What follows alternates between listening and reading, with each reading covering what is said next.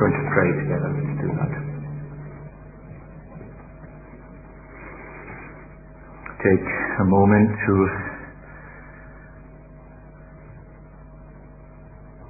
settle our hearts and minds.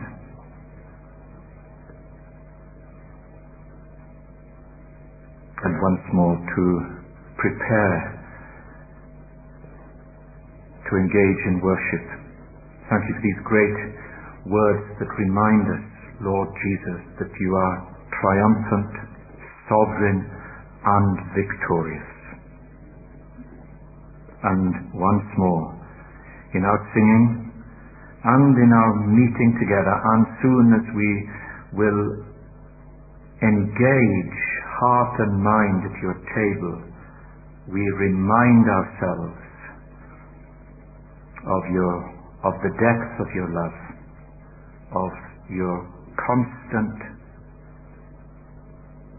steadfast, covenant love,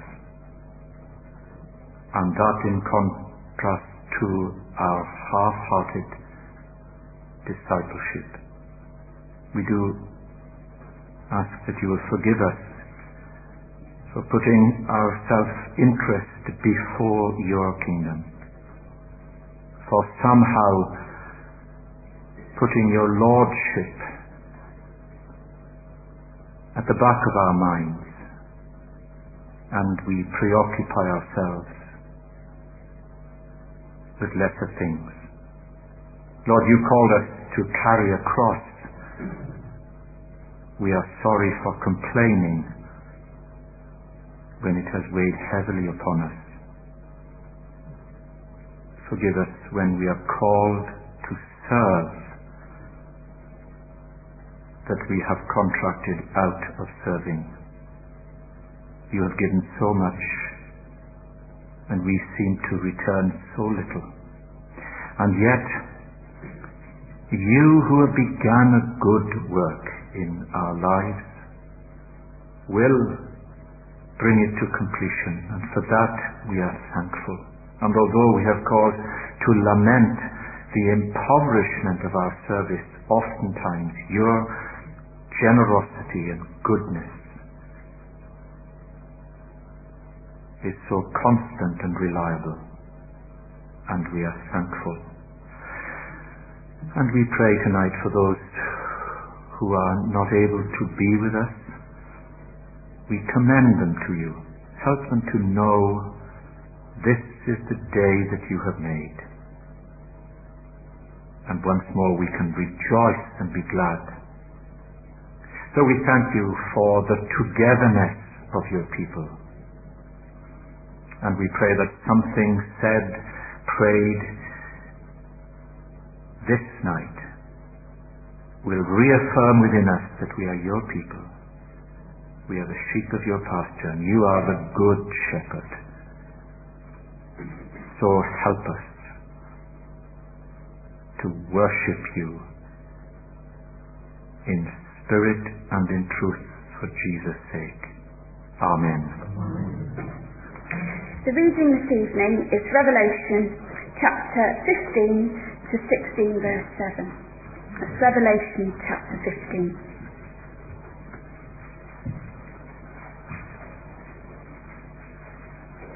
I saw in heaven another great and marvellous sign.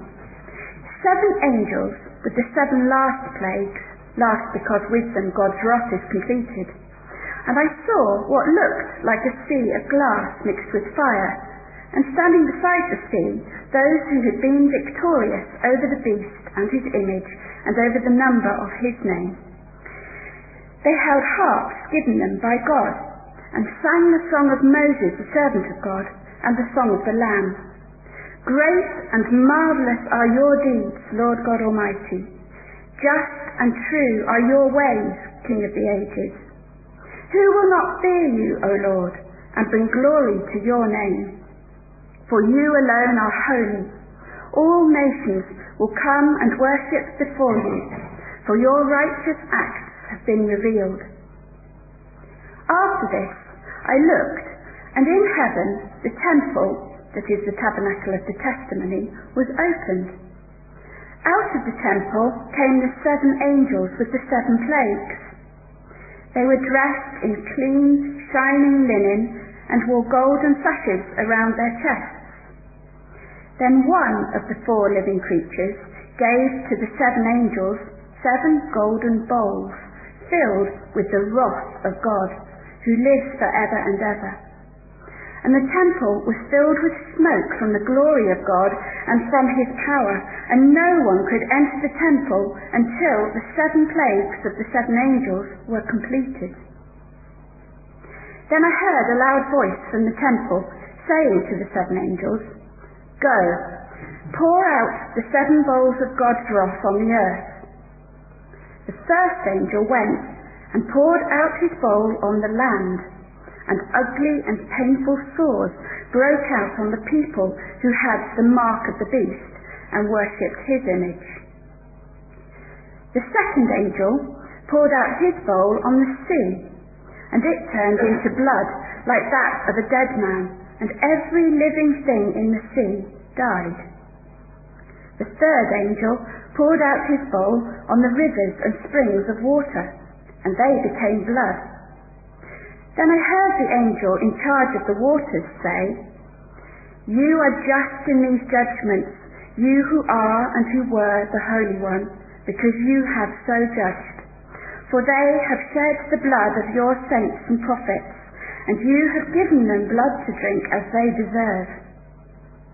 And I heard the altar respond, Yes, Lord God Almighty, true and just are your judgments.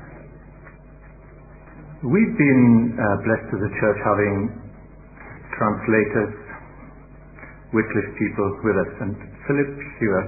Sort of, can you come up a minute, Philip? Uh, I was asking Philip how he's getting on with the Kasem.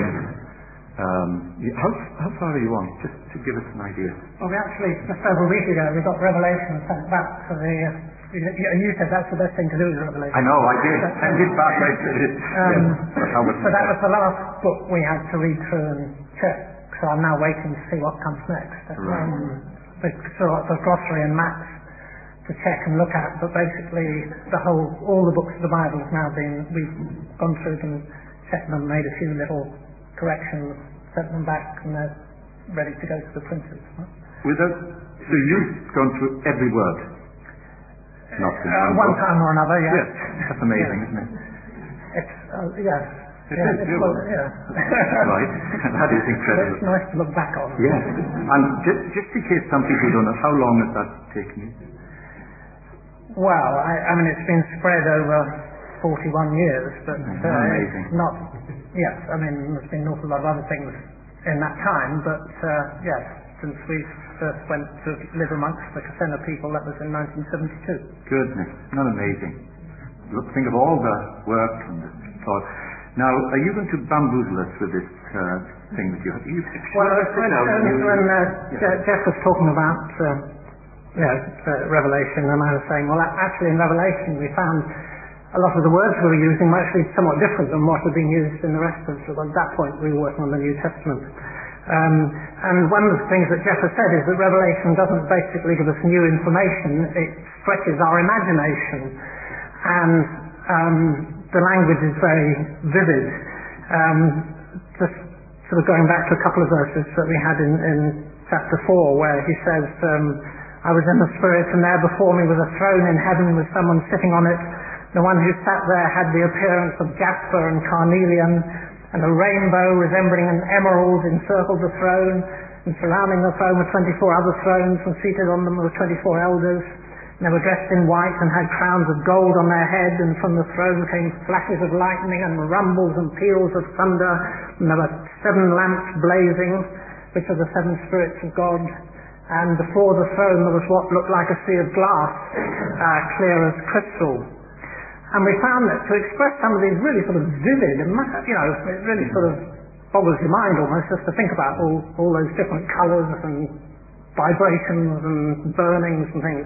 We found we were using what uh, are called ideophones, a lot of ideophones in, in. Uh, these are words, we have some in English mostly for sounds sort of like pitter-patter or splash that sort of sound, the word sounds like the sound. But these, Katharine uses them for colours and textures and all sorts of things.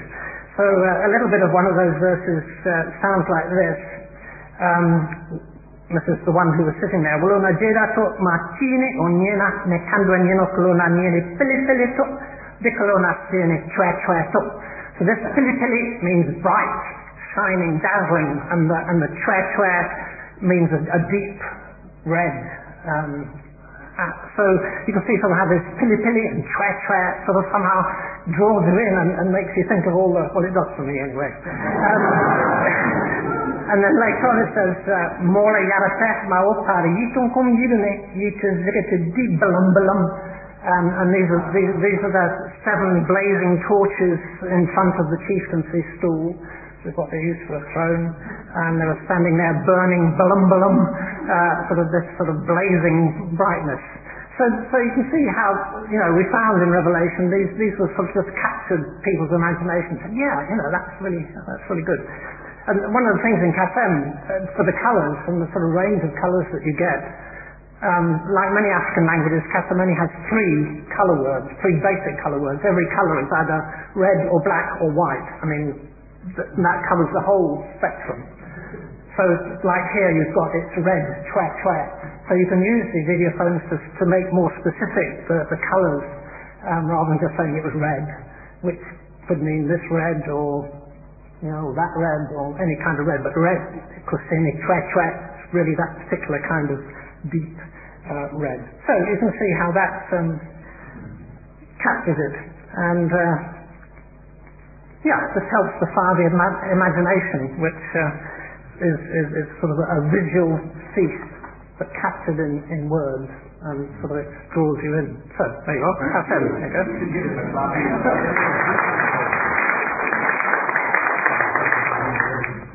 There you go.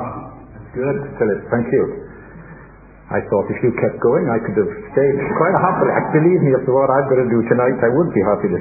I think we could sing that song because it does bring the lion and the lamb, and I, the group have practiced, and I've just thrown it to them as a challenge. Um, but look, with this song, it's just an introduction to now the, the sermon. We're actually looking out at each other. There's a horizontal and a vertical where we sing, yes, how great is our God. Sing with me, how great is our God, the lion and the lamb, the splendor of the king. Please stand as we sing this. Thank you. The book of Revelation, as indeed in a different culture, in a Ghanaian culture or any other, is a wonderful, glorious piece of biblical literature. And if we were to start this again, I'd be almost tempted to say that we should structure the service differently so that we could almost read it out loud and allow just, not so much for a sermon to break it up, there's no other way that we can, and to allow that to just impact us. It's a powerful piece of literature that pulls us up short. It, it's brilliant, it's complex in its structure, and it makes certain presuppositions, at least two. The first is its use of this contemporary apocalyptic imagery. Don't forget, it, it, it, John is in exile under the Roman Empire, and it's coded language.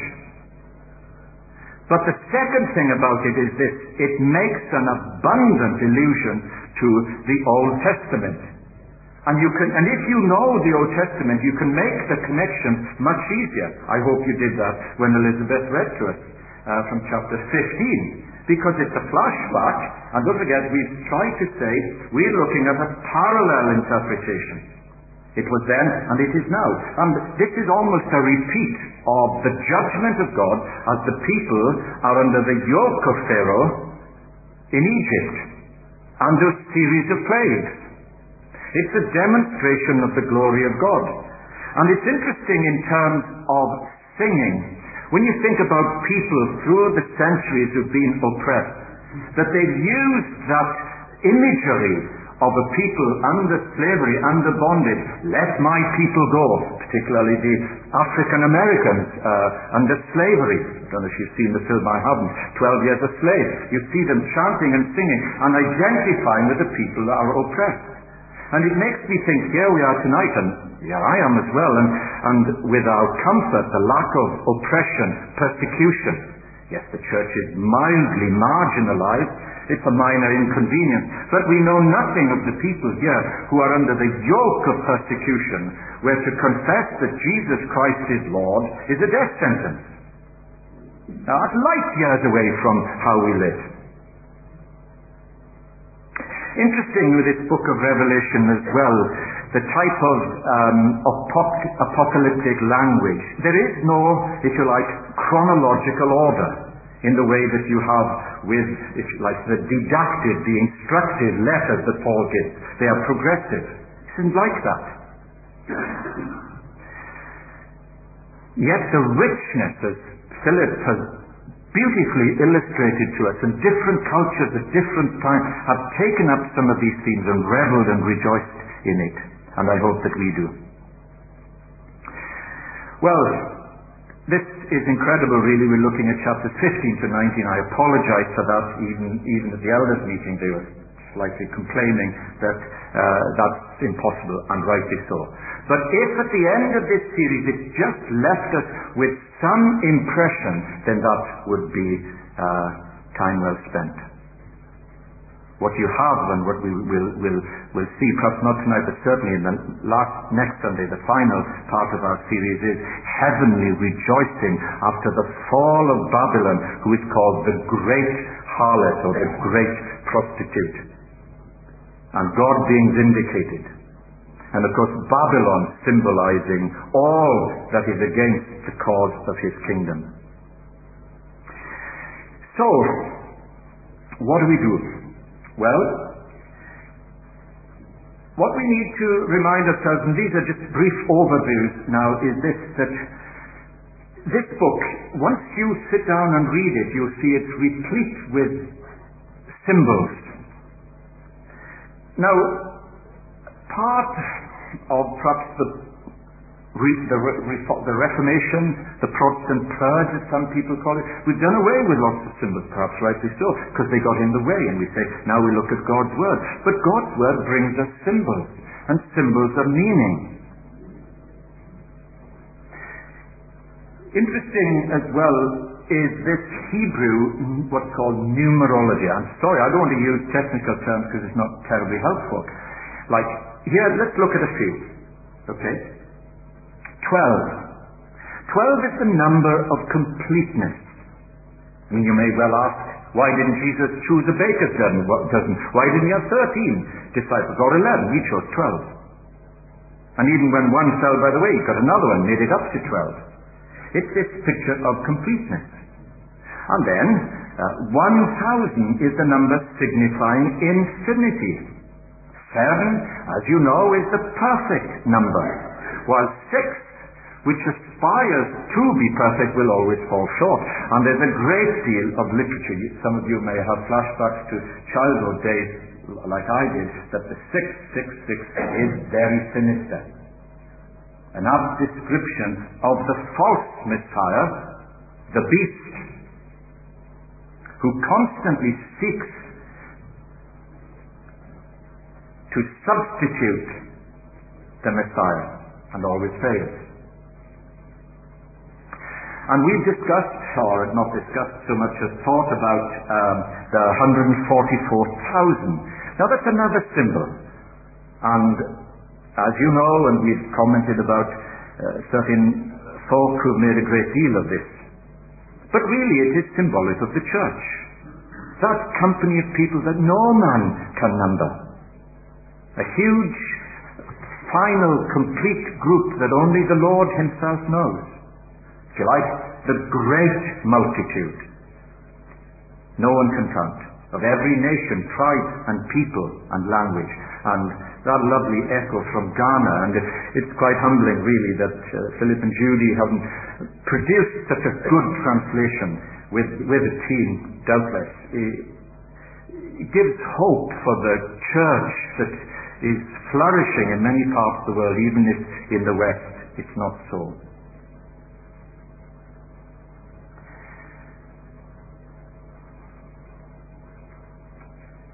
There's also an encouraging message for the church because the church will endure. The church will survive, it will flourish. And we will reign with our Messiah. The Lamb has been slain, and the symbol of weakness is now the symbol of power. Absolute power with man leads to corruption. Absolute power with God leads to perfection. And he knows how to handle power. And they will sing a song that is known only to the redeemed, those who are faithful. Now, if you go back, this idea of the mark of the beast, for instance, and where is the parallel? Well, think of the children of, of Israel under the yoke of Pharaoh. And eventually, that last great sign, the, the, the, the, the blood on the, on the lintel and the doorpost, the sign of the Lamb. There it is. And, and that's unfolding and developing all the time. So the sign of the Lamb, those who have it, will find that the angel of death will pass over. Pass over. Those who don't have it will experience the angel of death. And you get these symbols that some of us perhaps, you know, when it's like a jigsaw puzzle, if you like, and they say they don't fit. Just, and they're miss, the pieces are missing, and you can't make sense of it. Revelation can tease us out like that. It says, no, be patient, keep trying. They will fit. Nothing missing. Keep at it. And so we see this beautiful, poignant art of music that sometimes with us we have in our reading, with the dark background of judgment, comes the sweet song of the redeemed. Think of Holocaust survivors. That haunting music of Schindler's List, if you sat down sometime, deeply moving. You, you, you don't just sit down and write that. You think, how can millions of people suffer in the gas chambers like that? And out of it has come music with pathos and passion. And we mentioned uh, um, the Africans who suffered, and the oppressed in Eastern Europe. Whatever you think of the, of, of the, the, Russian Orthodox Church, the, the, the, the singing, the chanting that has, has quality and conviction, and, and the backdrop is totalitarian religion. Now we know little about that. We don't just sit down and write nice songs. And do you remember Paul and Silas come to the New Testament? Their backs beaten, and there they're in the stocks. What a time to sing. But it's no accident, is it? It's no accident. At midnight, praying and singing hymns to God. I wonder whether we could do that. So that's what breaks through in Revelation, this idea of a new song, the song of the redeemed. Let's try to do a few symbols then, uh, not few, explain a few. Uh, the reading in Revelation 15, 1 to 8, for example. Let's just look very quickly. Fire. Fire symbolizes the eradication of evil. Oftentimes when you're fired, it has a purging effect. Uh, I had a garden fire last night. I know townies think you shouldn't have a fire. But, you know, you've got all these cuttings and stuff, and the best thing to do is just burn it. And then recycle the ashes. I think it's good for the environment. But this morning I got poked and and it came into a flame and uh, so on. So this idea of fire that purges. And the sea of glass that symbolizes tranquility. There's something quite beautiful about a glassy sea. the tranquility and the saints that have endured, and the, tranquil- the tranquility as they sing. And all these sort of symbols resonate with us.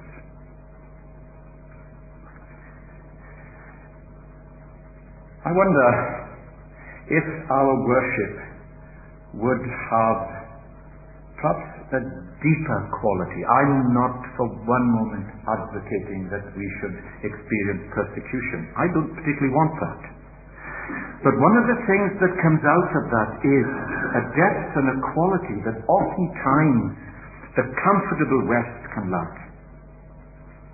Where we think, well, what's in it for me? Did I enjoy that? Rather than, this is for God. Does He enjoy it? I'm singing to Him. How great is our God. Sing with me, the lion and the lamb, and so forth.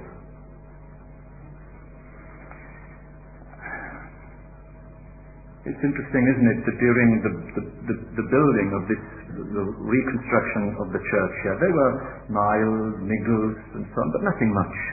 Some sarcastic comments here and there. Some man came up to me once and said, What's that monstrosity you're building? Well, I said, Come and see. Yes, that's just a mere flea bite in contrast to the, the striving and the challenge that the church in many parts of the world are going through tonight. A song without suffering can sometimes be very superficial. A song can lack depth and conviction to people who are lovers of comfort. Maybe I'm guilty of that as well. So, Revelation. What can we say? These plagues are parallel to the plagues in Egypt.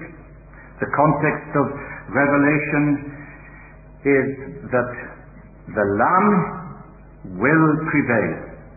God will deliver his people and judgment is inevitable. So what you have, the best illustration is parallel lines. Judgment, salvation. If you've looked at a railway, a railway when it stretches almost into infinity, it seems as if they meet. Some people have seen that as an illustration of uh, God's sovereignty and human responsibility. Yes, God elects us, but we must choose. And somehow you say, yes, when they go in line, they seem to meet, but actually they never do meet. And God's judgment and salvation seem to meet, but they never do meet. They're parallel lines. And these run through Revelation to a great crescendo in the worship in heaven. Look at the judgment in uh, chapter 16 and verse 2, for instance. The first angel went out and poured out his bowl on the land, and ugly and painful sores but on the people who had the mark of the beast, or negatively, who didn't have the mark of the Lamb and worshipped his image. And you made choices and all choices have consequences. Always. Uh, this is a great little book, and I know most of you, or many of you have bought it, and I, I've not noticed, you know, the cover is a painting, as you probably will have noticed, of the, the Rwanda genocide. And uh, here is, uh, uh, you know, a survivor holding his hands up to the Bible and giving comfort from that astonishing um, expression of um, man's inhumanity to man, to call the great genocide.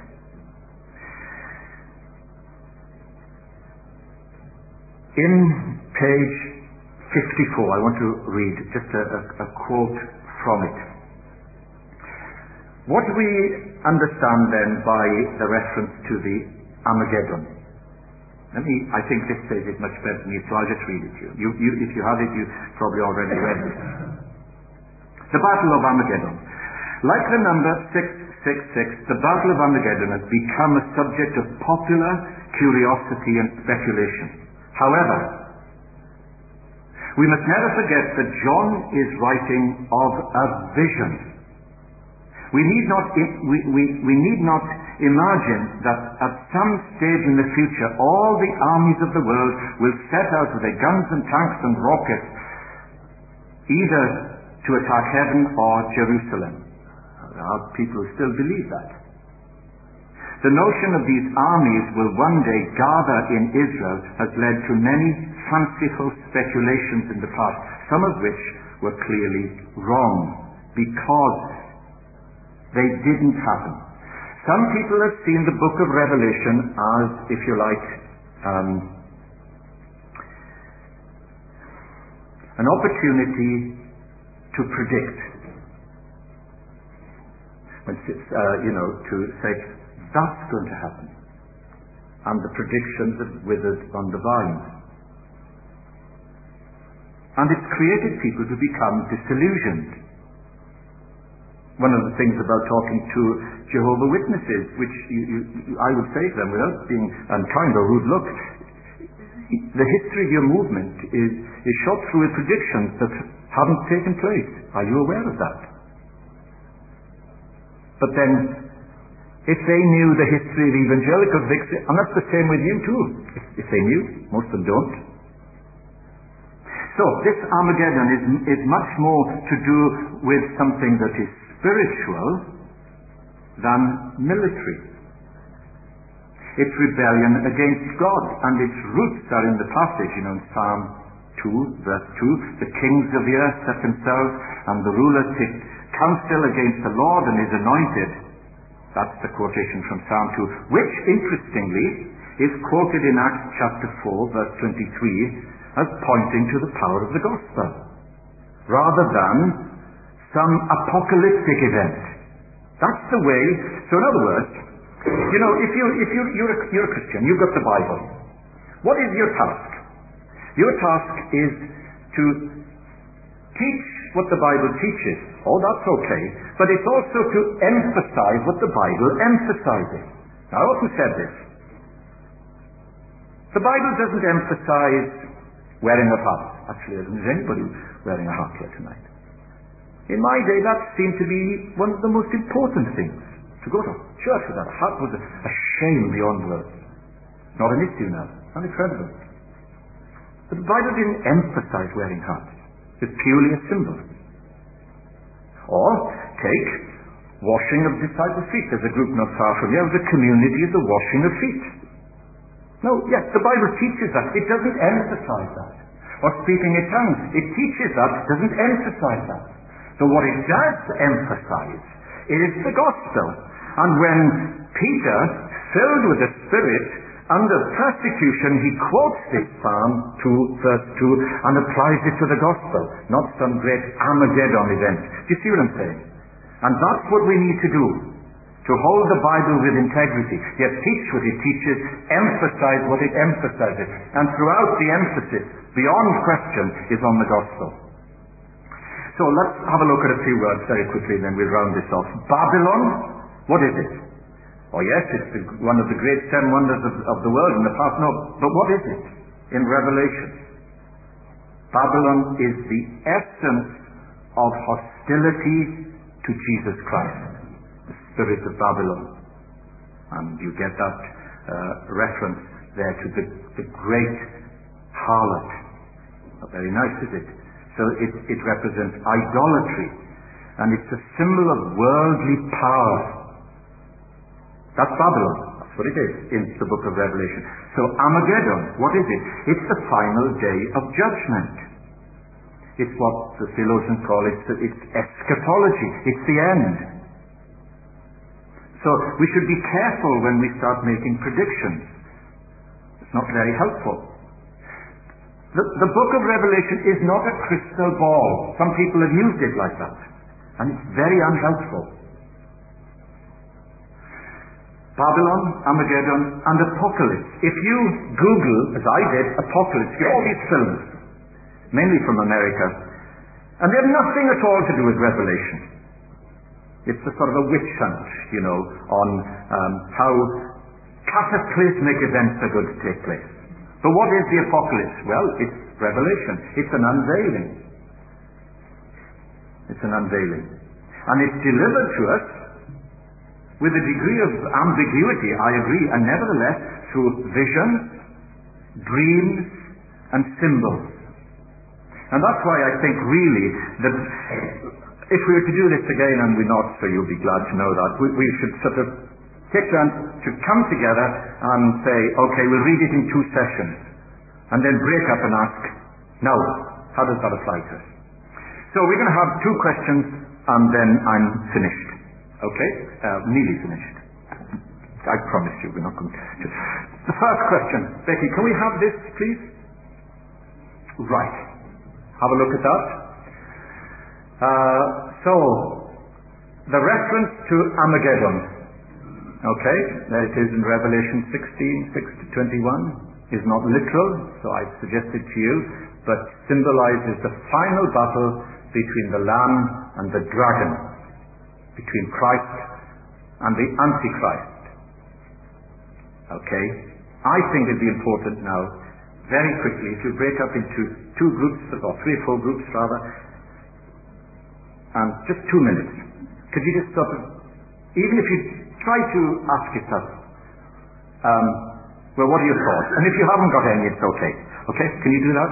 Two or three minutes. Uh, any any comments? Okay, quick. Uh, I think we should come over here. Uh, right, because you're still chatting. Chris. Well. Hold on. There are two views in this group. Only two? But actually, some of us feel that this could actually be how it will turn out. And why not? Right. Others feel that it could be just actually a visionary interpretation. So we're suspended between the two. Right. I personally think the former. You, it's right, okay. Think it really. Right. Now, uh, I, I think my take on it is that this is John writing to the Christians of that time, telling them, you know, in, in the way that someone might do today, is like this is an amazing, going to be an amazing football match, but at the end we're on the winning side. So he's trying to encourage them at the time of that and say, you know, an amazing goal at the end. Right. Jesus, the top striker, wins, scores the final goal. This- it's that sort of analogy. I Thank you. Thank you. That, you're both saying the same thing in a different way, I think. That's very, that's revelation. Uh, any other suggestions, very quickly? You don't have to, but have you got any comments? Um, no? Elizabeth, you're not looking at me, are you? No. You're trying not. I don't. I don't blame you. Okay. Let's let's have the second question up, please. Second question. Stay where you are. Let's have a look at this. This is a bit of a longer question. Um, can you just re- uh, read that and try to come up with? You've just got a minute and a half, and we'll finish off. Okay. I'll read it out to you. In contrast to the silence of burnt out Babylon, John now hears an overwhelming sound in heaven. Revelation 19, 1 to 10. Five times, hallelujah, that is, praise the Lord is repeated. As in the Psalms, hallelujah never stands alone. This is an important point. Always some reasons are added to explain why we should praise the Lord. What reasons are given here? I need a quick look. Quickly. This is easier. Can we, we start this side this time? Any reasons? God's righteous judgment. I'll repeat it. God's righteous judgment. God reigns. Keep moving. Barty, you're not catching my eye, are you? No, I wasn't sure. Uh, any other? Yes, exactly. The great marriage, the wedding of the Lamb. Yes, salvation and glory and power belong to God, and we're safe in His hands. You see what it's doing? It's giving, giving us a reason for this crescendo of hallelujah, hallelujah. It's not just vain repetition. Um, for example, if you were to think of the Psalms, Psalm 103. Bless the Lord, O my soul, and forget not who heals your diseases, crowns you with love and kindness and tender mercy, and such, so that your youth is renewed like eagles. You're giving reasons for praise. We're not like Hare Krishna people just going around randomly repeating things. There's a purpose for that. And that's the great build-up. And at least next uh, uh, Sunday will be much easier um, for, for us as we think about um, this chapter. It's a bit like last week uh, I met with the financial advisor. And I came to the conclusion about um, draw income drawdown, annuities, pensions, that I said to him, the devil's in the detail, isn't it? It always is. And whilst there's a lot of detail here, God is in the detail. And He will have the last word. That's for sure. And we can be confident that He has triumphed. And when you look at Revelation 19, it comes through with a sense of certainty. There's no uncertainty here. The outcome of the battle between good and evil, the verdict was decided 2,000 years ago on that hill of Golgotha when Jesus said, past, present and future, it's finished. It's finished. The battle belongs to the Lord. The Lamb wins. And whatever you take from Revelation, be sure that you take that so that we can apply that in our worship, in our work, in our lives. The Lamb wins. That's the theme. Well, we're going to sing, I think, yes, um, of the triumph of the cross as we think of the climax to Revelation as it will be next uh, Sunday. And I keep thinking about Handel's Messiah as well, that wonderful oratorio. And in a way, Revelation is a bit like that. Like a great musical composition. And it's got variations on the same theme. And it seems repetitive, but it isn't. It's, and it's building up to a great climax. And um, we're part of that. Lord, we thank you for this brief time around the table of the King. And we thank you that we see not only the symbol, but the Saviour as well. We not only are humbled by these signs, but we are driven once more back to our Lord Jesus. So we thank you.